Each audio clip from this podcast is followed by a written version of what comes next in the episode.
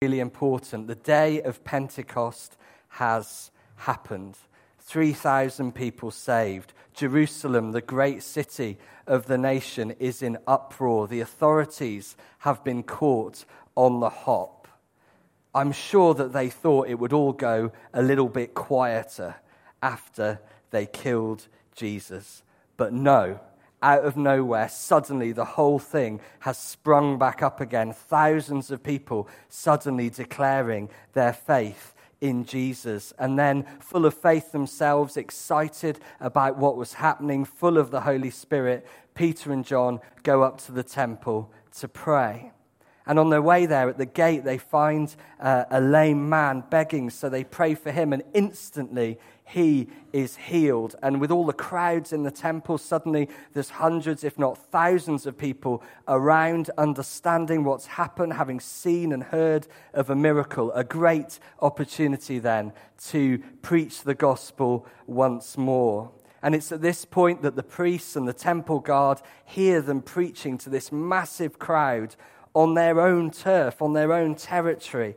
And it says that by this time, 5,000 people believe. So it's like another 2,000 people have turned towards Jesus and put their faith in him. This new religious experience is at the gates of the temple itself.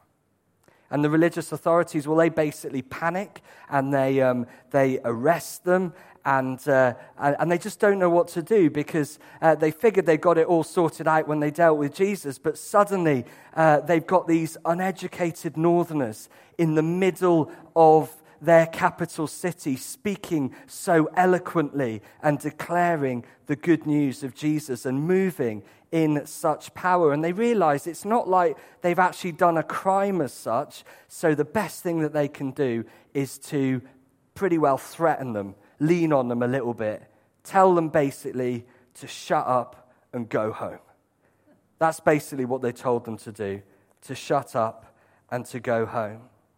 And it's into this whirlwind of uh, breakthrough and opposition, days of great fruit and a growing, menacing threat that we come to our passage in Acts 4 and from verse 23. On their release, Peter and John went back to their own people and reported all that the chief priests and the elders had said to them. When they heard this, they raised their voices together in prayer to God. Sovereign Lord, they said, you made the heavens and the earth and the sea and everything in them. You spoke by the Holy Spirit through the mouth of your servant, our father David. Why do the nations rage and the peoples plot in vain? The kings of the earth rise up and the rulers band together against the Lord and against his anointed one. Indeed, Herod and Pontius Pilate met together with the Gentiles and the people of Israel in this city to conspire against your holy servant Jesus, whom you anointed. They did what your power and will had decided beforehand should happen. Now, Lord, consider their threats and enable your servants to speak your word with great boldness. Stretch out your hand to heal and perform signs and wonders through the name of your holy servant Jesus. After they prayed, the place where they were meeting was shaken, and they were all filled with the Holy Spirit and spoke the word of the Lord boldly. There are so many ways that this sounds like an outstanding prayer meeting. First of all, I think it shows a really great sense of community, the shared aspect of it. They came back, they told their friends what had happened, and then they all prayed together. It's really important for us to pray on our own, but it's also really important to pray together when they heard what had happened, when they heard of the difficulties, they prayed. It feels like prayer is their default response to crisis, almost like their uh, reflex to the difficulties that they were experiencing. Something has go, gone wrong. What are we going to do? Let's take it back to Father and pray. And then it says that they raised their voices periods of silence and reflection are really important. Times of quiet and calm are really good. But that's not how this prayer meeting feels like. This feels really pumped. They raised their voices together. Now, in the light of being threatened by the same people who uh, just a sort of a couple of months before had been responsible for putting Jesus to death, having been threatened by them, I wouldn't have blamed them for going back home and just taking stock a little bit. Maybe thinking through a strategy for still uh, speaking about Jesus, but a little bit more under the radar. That's not what they do. This prayer meeting seems to be an almighty, my dad is bigger than your dad moment. The religious authorities have just said to them, shut up and go home. They go and talk to Father and say, more boldness and more miracles. The threat is hanging over them. Be quiet and go home. They pray to speak more boldly and with greater power. So, in doing this, they show that they have a right view of God. Sovereign Lord, they said, you made the heavens and the earth and the sea and everything in them. My God is bigger than you. you know, we've sung this morning, How Great is Our God. Sing with me, How Great is Our God. All will see how great, how great is our God. God, you made the heavens, you made the earth and the sea and everything in them. God, you are like there and these circumstances are like here. That throws up a question for me and possibly for you. Who or what are we looking at when we pray? Are we looking at ourselves? Are we looking at our circumstances? Are we looking at other people? Or are we looking at the God who made the heavens and the earth and all that is within them. There's a real hint here as to the role of worship in prayer, because most of what we call worship is prayer set to music, focusing on God, who He is, what He's done. And when we spend enough time looking to God up there, the things around us from side to side start to look different if our focus is on Him. That changes the way we pray. On the way up to Snowdon, if you go one of the routes, there is a famous ridge called Crib Goch. Now, I want to level with you here.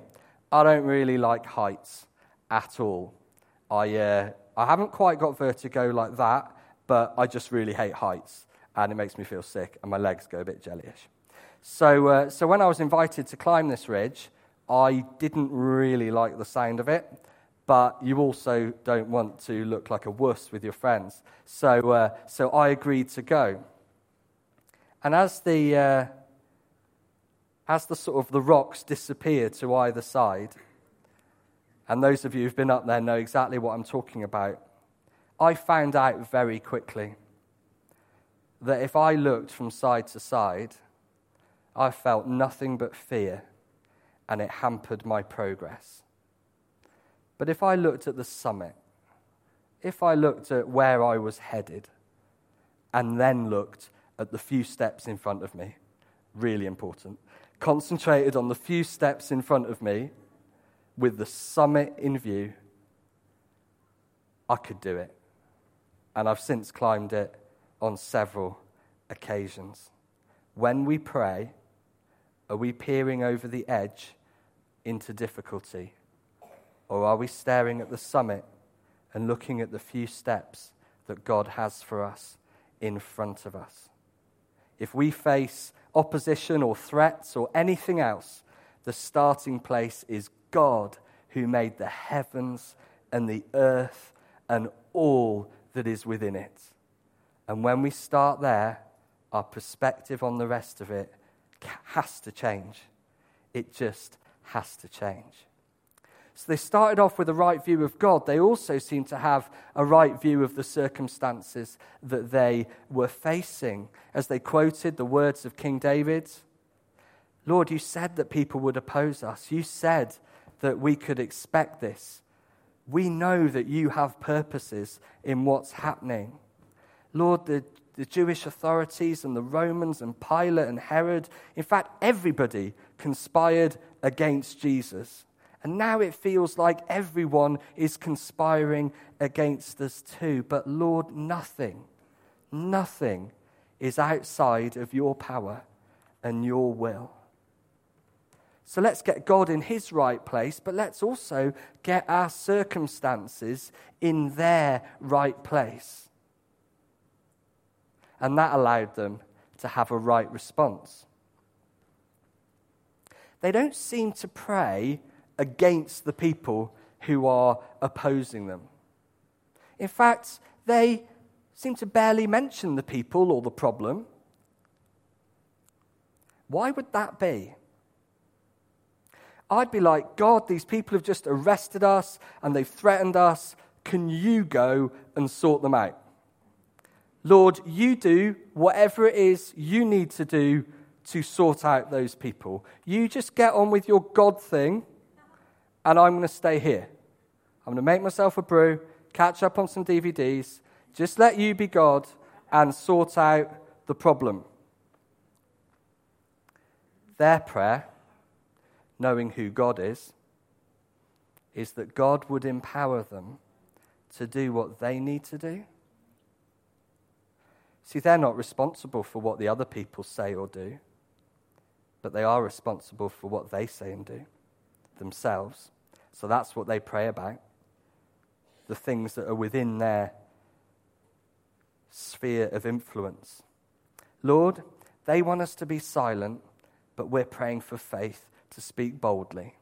Lord, they want us to go away, but we pray for miracles. We pray for signs of your power and glory.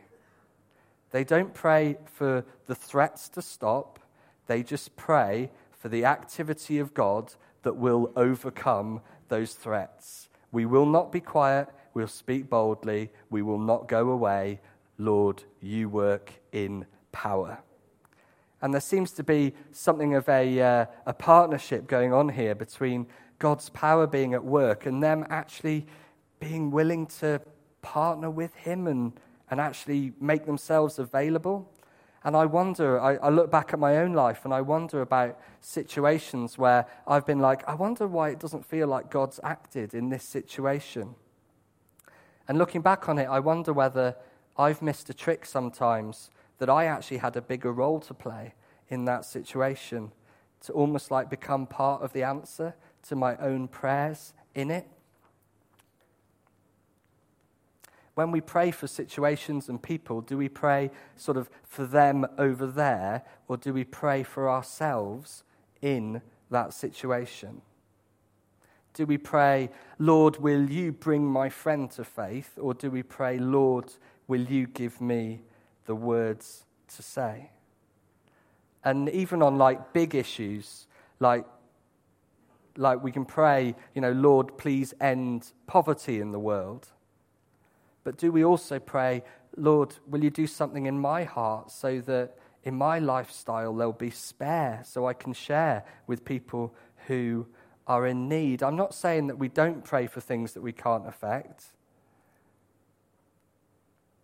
If we look at some of the big issues in our world today, I don't think I can change the situation in Syria or the migrant crisis or the political landscape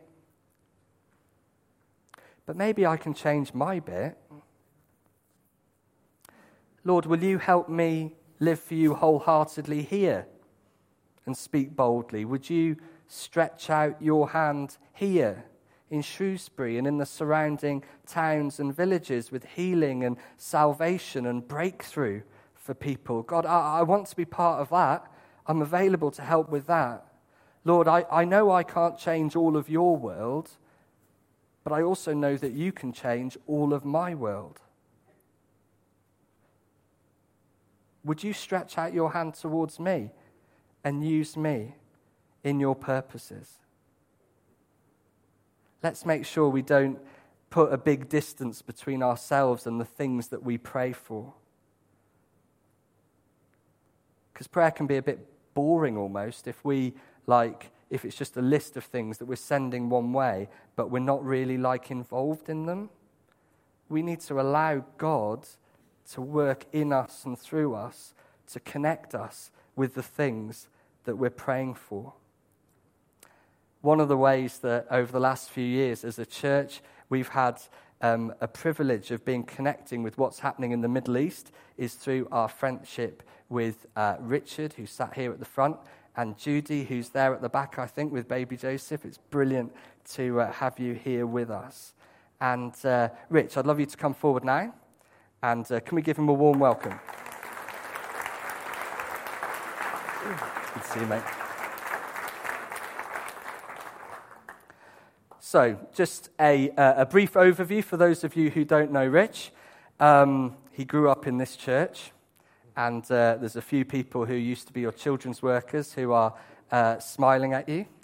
And uh, it's fair to say you had a bit of a wobble as a teenager, and, uh, and then powerfully came back to faith. And at the moment of coming back to faith, in a meeting in this room, there was a real sense of uh, calling to the, uh, the Arab world.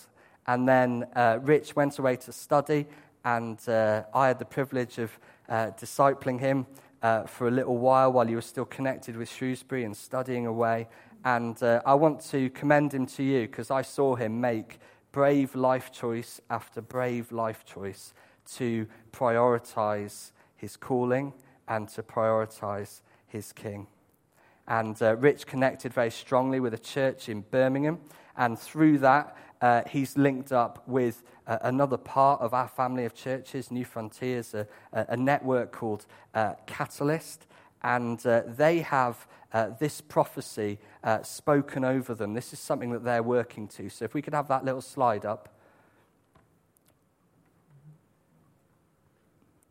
So I'm not going to speak this for the internet. But if you see those letters there, and then some of the great cities of, uh, of the region, is a prophecy that these guys are working towards. And so, Rich, would you like to tell us a little bit about what you've been doing for the last couple of years? Yeah. So, is that on? Yeah.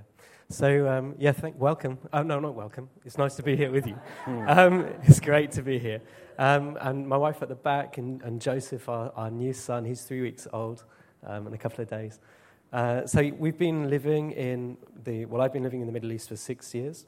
Um, Judy's been there six years as well. We didn't start together. She was in uh, Damascus, and then she had to leave Damascus and came to where I lived, and God linked us together, and we got married, and now we've got a son. And uh, we've been learning Arabic uh, for six years. We're still learning Arabic. We've uh, been involved in helping people come to know Jesus and teaching English uh, obviously, the Middle East changed a lot in the last six years, so lots and lots of refugees have come. We, we kind of speak with Syrian accents now. Um, people don't believe we've never been, I've never been to Syria. Um, but it's an amazing thing, and, and that's where we are right now. Fantastic. So, would you like to tell us what the next step of your journey is then? Yeah, so uh, as things have developed in our current country, we feel now God's speaking to us about moving to Beirut in Lebanon, the capital of Lebanon, on the Mediterranean um, between Syria and the sea. We're going to move there in January of this year, um, God willing. And we've got a group of people we're taking with us. They're going to get stuck into learning language, learning Arabic. Um, we're going to start serving among the Lebanese uh, community and uh, refugees from Syria and Iraq. Fantastic. So, could you just give us a couple of examples of things that have happened for you recently where God's given you an opportunity to speak the word of the Lord boldly, like we're talking about today? Okay, so um, I'll just I'll share two stories with you. I think one from our current country and one from where we're moving to. So about four or five months ago, I got to know a guy in our country. He's um, married. He's got a little girl, and he, his life was a mess. He's got no hope. One of the problems in our country is people don't have any hope. Finances is smashed. Um, you can't travel anywhere. People are coming and kind of becoming polarized. It's, it's really hard. And he's got no hope. And he tried to change his life many times, and it, he failed many times. And then he, he, um, we became friends, and we started to meet together regularly. Um, one day he was sitting with me, and uh, there was another guy with us. And he said to me, How do you think we honor our parents? How do we do that? And I felt God's Spirit come, and I felt God say to me, Tell him about how actually we don't need to beat ourselves up about that. God's forgiven us, and God gives us the power to do these things. And so I started to share that message about how Jesus takes away our failure and he gives us hope. And the next day we met together, me and him, and again this other guy was there, and we were chatting. And my friend stopped me in the middle of the conversation and he said, I need to confess something. Now, Arabs don't normally confess things in front of each other, especially not about their family. And he said, I need to confess that I have not loved my mum. And actually, last night after you spoke, I was in my car on the way home and I rang my mum on the phone and I said, Mum, I love you. I've been a terrible son. Forgive me. I said, What did your mum say? He said, She didn't say anything. She just cried. And he said, Thank you so much for sharing this, this power in, the, in Jesus. And the other guy said, Well, me too. Last night I went home to my house, and I, in, in uh, Arabic, we, we've got a really bad word. It, it's, it, it's your foot. We don't say foot, we say leg. We don't show you our feet. We always keep our feet down. We don't talk about feet. We don't touch feet. The worst thing we can do is throw our shoe at somebody. And he went back that night and he said, I sat kissing my mum's feet. And his mum was telling him, Get up from my feet, you're my son. And he was saying, No, mum, this is my home. Be by, by your feet. And he said he didn't stay, he didn't leave. And he came back. He said his mum was crying, and some life came into their relationship. A week later, my friend came to me and asked me if he could take a New Testament. I gave him the New Testament. A week after that, he came and said, Your Arabic's brilliant. But what you really need to do is practice speaking about um, the New Testament. I think this is a weak area in your life. I said, okay. He said, what you need is someone to maybe come up with some questions um, about it, and they could ask you the questions, and then you could practice kind of answering them. Said, oh, that's a great idea. Where could I find someone like that? He said, well, I, I could do that. I said, oh, okay. When should we meet? He said, well, I've, I've got some questions with me. Pulled out a bunch of questions. Um, and we started to read the New Testament and pray together and ask God to come and change his life. It was a bit sad because I only had a month with him left, and then I was coming back to the UK for, for a period, and it's hard to maintain relationships. On the second to last day before I left him, we got talking about Jesus, and there's another guy with us in the room, and the Holy Spirit gave me uh, the, the power and the grace to, to tell them about the cross and that's a stumbling block for, for him and his friend. And uh, they seemed a bit interested. Went home, got my friends, we gathered, we prayed. The next day I was praying, God, don't let his friend come. Just let him be there so that we can talk face to face, man to man, in private. Let him be by himself. Came the next day, come into the room where he is. He's sitting there, and the other guy too. I thought, ah, oh, this is the last day, last chance till before I move, come back here for a bit. And um, as we were talking, just really felt the Holy Spirit there giving me grace and power to speak. And the last half an hour, I shared the good news of the cross and that we need to believe in Jesus, and Jesus is knocking on our hearts.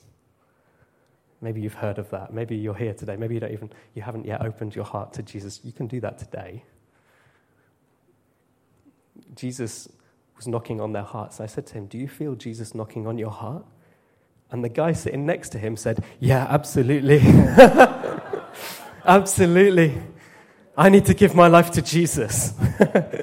so, I, so he gave his life to Jesus, and then he went out happy. And I spoke to the other guy. I said, What do you think? He said, Yeah, I need to give my life to Jesus. He gave his life to Jesus. It was amazing. amazing. Um, the second thing, then I flew to um, Beirut. I'll tell you one story about from Beirut. One day I was walking along. God's put an area on our heart in Beirut with many refugees, many people from different backgrounds, many poor people, um, and some powerful kind of gangs and um, religious groups. And uh, I was walking along, and we hadn't had Joseph yet. And as I was walking, I was feeling afraid, thinking, I'm bringing the, my group of my team into this area, and it's a hard area. And are they going to be open to, to Jesus? And what about raising Joseph here? Just the day before I'd been with this couple, they were like, oh, it's fine, but one time a bullet kind of grazed our son's head when he was playing on the balcony. You think, oh.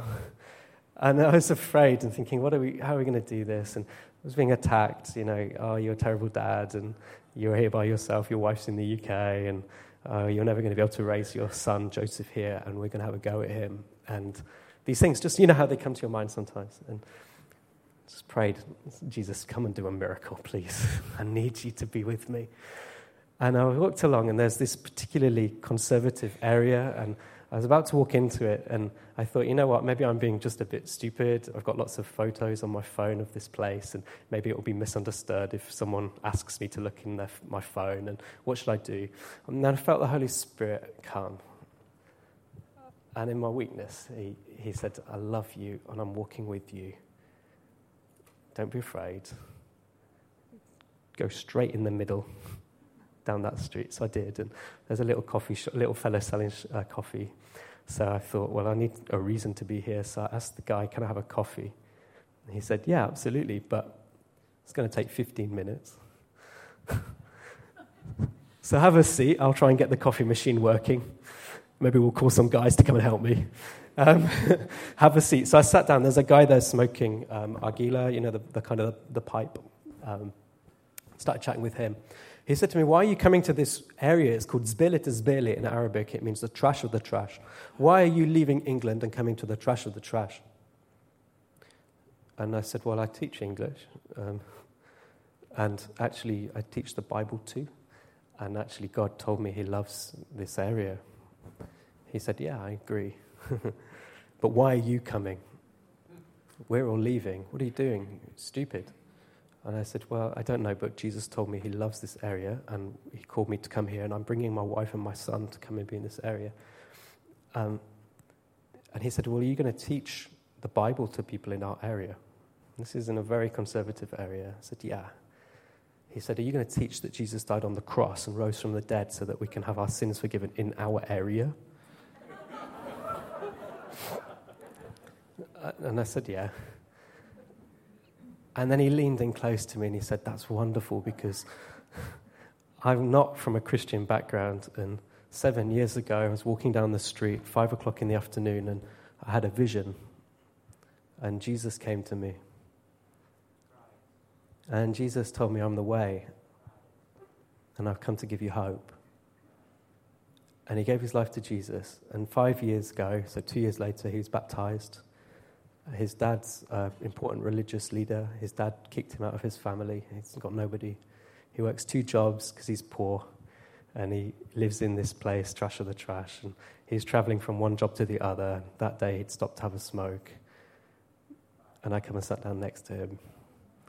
And he stopped going to church four years ago because he said, Church is great, but the church that I go to don't really understand my situation here.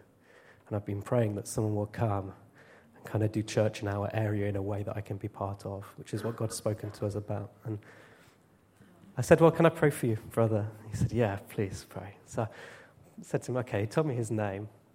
I started to pray with his name. He said, No, don't use that name. Actually, God's given me a new name when I was baptized, a name to tell me that he's with me and I don't need to be afraid. And I said, Okay, what's your name? He said, My name's Joseph.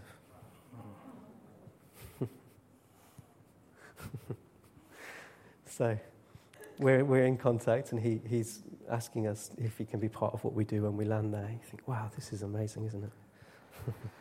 One more question, yeah. and then we'll bring things into land. what is your connection then with Sweden? Yeah. so, our connection with Sweden. So, um, so I, I, grew up here. Another guy grew up here called Phil Whittle, if you know Phil. So he went to Sweden, to Stockholm, and is planting a church in Stockholm. And then there's a, a Lebanese, a Syrian girl joined his church. She'd been living in Lebanon, um, in this area, actually, it turns out. And when I was there, I remi- reminded of that and contacted him and said, Hey, you, you told me about someone that's great in your church, and she kind of lived in Lebanon. Where did she live? And he wrote back and said, Oh, she lives in this particular place, her family do. And, um, and actually, there's someone we'd like you to connect with. So I connected with this girl. Mm. I'll just tell the story quickly. Um, connected with not this girl, but a friend of hers. And um, she came, she brought two of her friends to Starbucks we sit down in Starbucks on the, on the pretty much, the, yeah, the last day that I was there. And um, we got talking, and she's trying to follow Jesus, but finding it a bit hard. And as I was telling them some of the stories of what God did that week, they got really excited and said, Oh, this is brilliant. We've got a friend. He doesn't want to follow Jesus. And he's a soldier. So he's really brave and really strong. And it's really hard to persuade him. I've just invited him to come because I think it would be great for him to meet you. Oh, no. it's the last day. Um, and he came, actually, and um, praise God, half an hour later, he gave his life to Jesus. and this, this girl that we'd met um, had, had felt that she was following Jesus, but she could never be a discipler of other people because of some things in her life. And she realized that that's not true. And since we came back, she's started a couple of Bible studies with a group of people in her life. And you just think this is amazing how God connected us with, with Phil in Sweden and us in where we live. And then we're going to Beirut. And then we connect with a girl, and a soldier gives his life to Jesus, and she starts a few groups.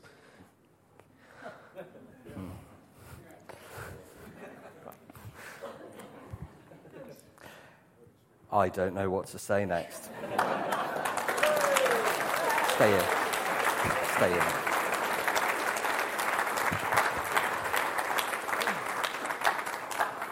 They're applauding me being quiet as another miracle, by the way. Um, what I will say is at our encounter meeting uh, a week today in the evening, Richard and Judy are going to be sharing more.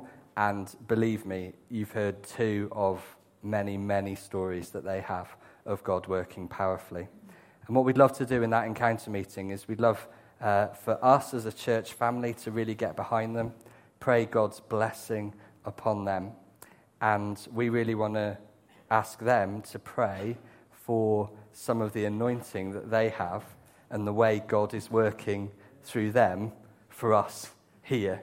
In a way, we want to pray the blessing of a, of a resource church like this one being established in Beirut, in that such a strategic city, but we want to see some of the way the Holy Spirit is using you to break out amongst us and to change us. So, almost like a partnership, a two way street. We've got so many ways that we can bless one another and spur one another on. I would also say that when we did our uh, gift day, um, we chose to give 10% of the money away. You'll remember that. And so 2.5% of that um, which works out at just over £2,500, is going from our church back with Richard and Judy uh, to Beirut in just a few weeks' time uh, as that all gets sorted out. So that's one way that part of us building a, a, a, church here and investing and paying off the mortgage and that is actually going with them to do what we've just been talking about. I do know that Rich has obviously had to give up work uh, in order to come back and then move to Beirut. So if you're interested in supporting them prayerfully or financially, do please speak to him after the meeting. Um, I know that he'll never ask for that, but just on, on his behalf, I'd like to say that uh, if there's ways you feel you can encourage and support them, that would be great.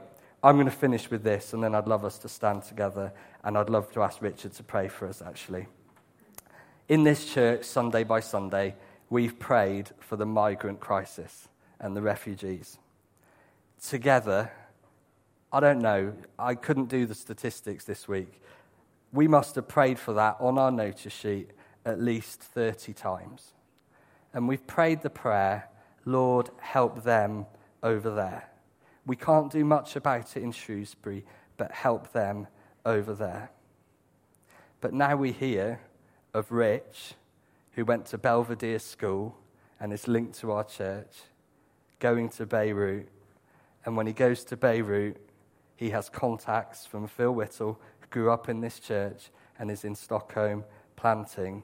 Phil, a lad from the Grange School in Shrewsbury, Rich, a lad from Belvidere School in Shrewsbury, in Stockholm and Beirut, reaching out to migrants and refugees and helping us through our relationships with them to answer the prayers that we've been praying week on week, month on month, on our notice sheet, knowing that in Shrewsbury we might not make much of a difference.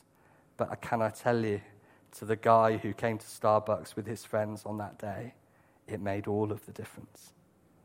And so the opportunity that we have to hear God's voice and to see where the Holy Spirit's working and connect us with our prayers themselves.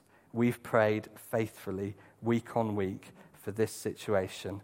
And now, two sons of influence from Shrewsbury who are serving God in the nations have resources from our church going with them because we gave 2.5% to Phil in Stockholm as well. So, as we're establishing a church community here in Shrewsbury, He's allowing us through His grace to be connected with answers to our prayers for the people that they meet.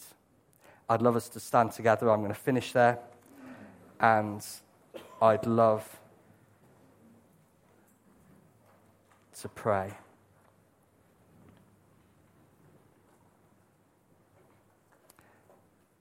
Rich, I'd love you to pray for us. Father, we thank you that you love us, Lord. We thank you that that song we were singing this morning, that we're now your children, is completely true, Lord. Thank you that you have made us your children, Lord. Thank you that's our inheritance to be with our Father as you bring your kingdom into the world around us, Lord. Thank you. It's not something we do necessarily, it's something we are now. Lord, I want to ask you on the back of those prophecies today, Lord, I want to ask you, Father, that if there are people here today that are struggling with fear, lack of hope, I want to ask you, Holy Spirit, will you come now and will you come and bring faith and hope and freedom, Lord? Thank you, Lord, that you, you lived in, with fear around you. Thank you that you faced many opposition, much opposition, Lord, in many ways. And so we find you someone who can sympathize with us, Lord, and understand us, walk with us, and bring us freedom. We ask for that now, Lord.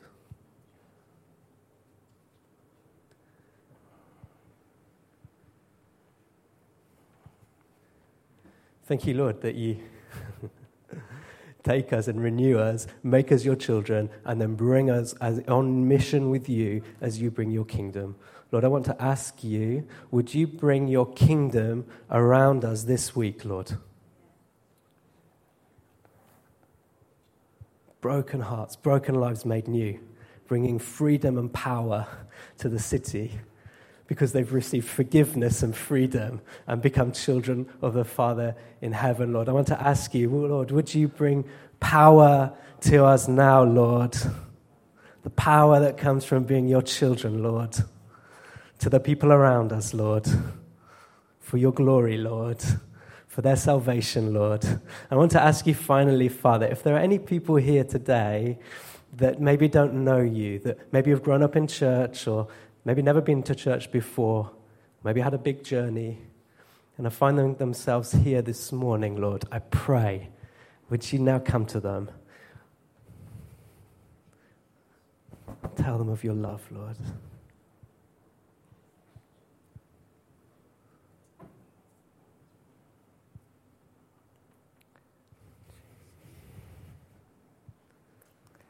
Father, we, your church here, Barnabas Community Church, we want to thank you for the way through friendship, through networking, through sending people, being friends with people, you've helped us to draw close to our own prayers for this situation.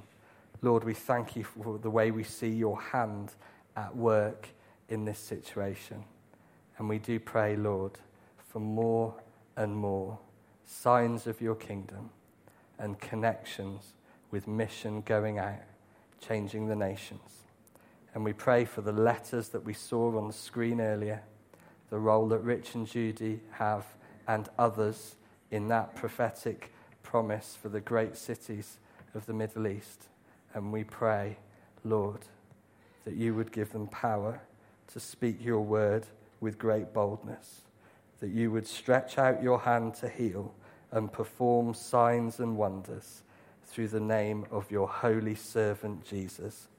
Amen.